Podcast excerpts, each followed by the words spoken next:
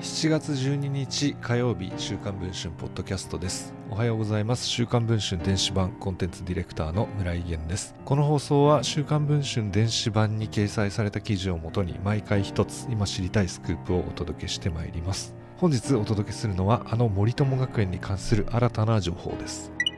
安倍晋三元首相の妻安倍昭恵氏のために森友学園がかつて設立を目指した瑞穂の国記念小学校が2つの名誉校長室を作っていたことが分かりました。フリー記者でこの問題の取材を続ける相沢冬樹氏が独自に設計図を入手。週刊文春に4枚の設計図を提供しました。この図面は大阪地検特捜部が5年前に学園の捜査で押収しており原本はまだ検察にあります。しかしそれを写真撮影した画像によって詳細が初めて明らかになりました。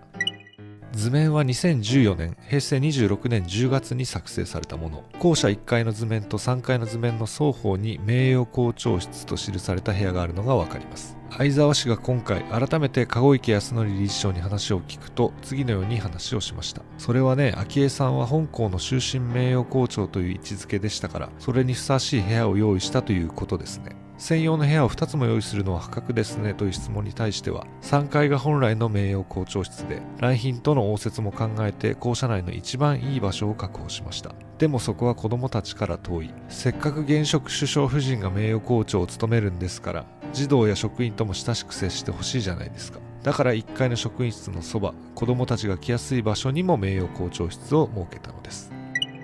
当時首相の妻だった昭恵さんが森友学園の小学校の名誉校長に就任していたことは広く知られています。しかしそれは単なる名誉職ではなく専用の部屋が2つも用意されているほど実態を伴っていた可能性が高まりました。現在配信中の週刊文春の電子版ではこの4枚の設計図の全容を報じています。また昭恵さんが名誉校長を引き受けた日に森友学園で行った講演について保護者に知らせる文書も掲載をしています。さらに安倍首相が文末に直筆で安倍晋三と書いた安倍氏から森友学園宛ての手紙なども掲載し詳しく報じています。ご関心がある方はぜひ電子版会員の方になっていただきまして記事を確認していただければと思います。それでは週刊文春ポッドキャストこの辺りで終わりたいと思います。また次の放送を楽しみにお待ちいただければ嬉しいです。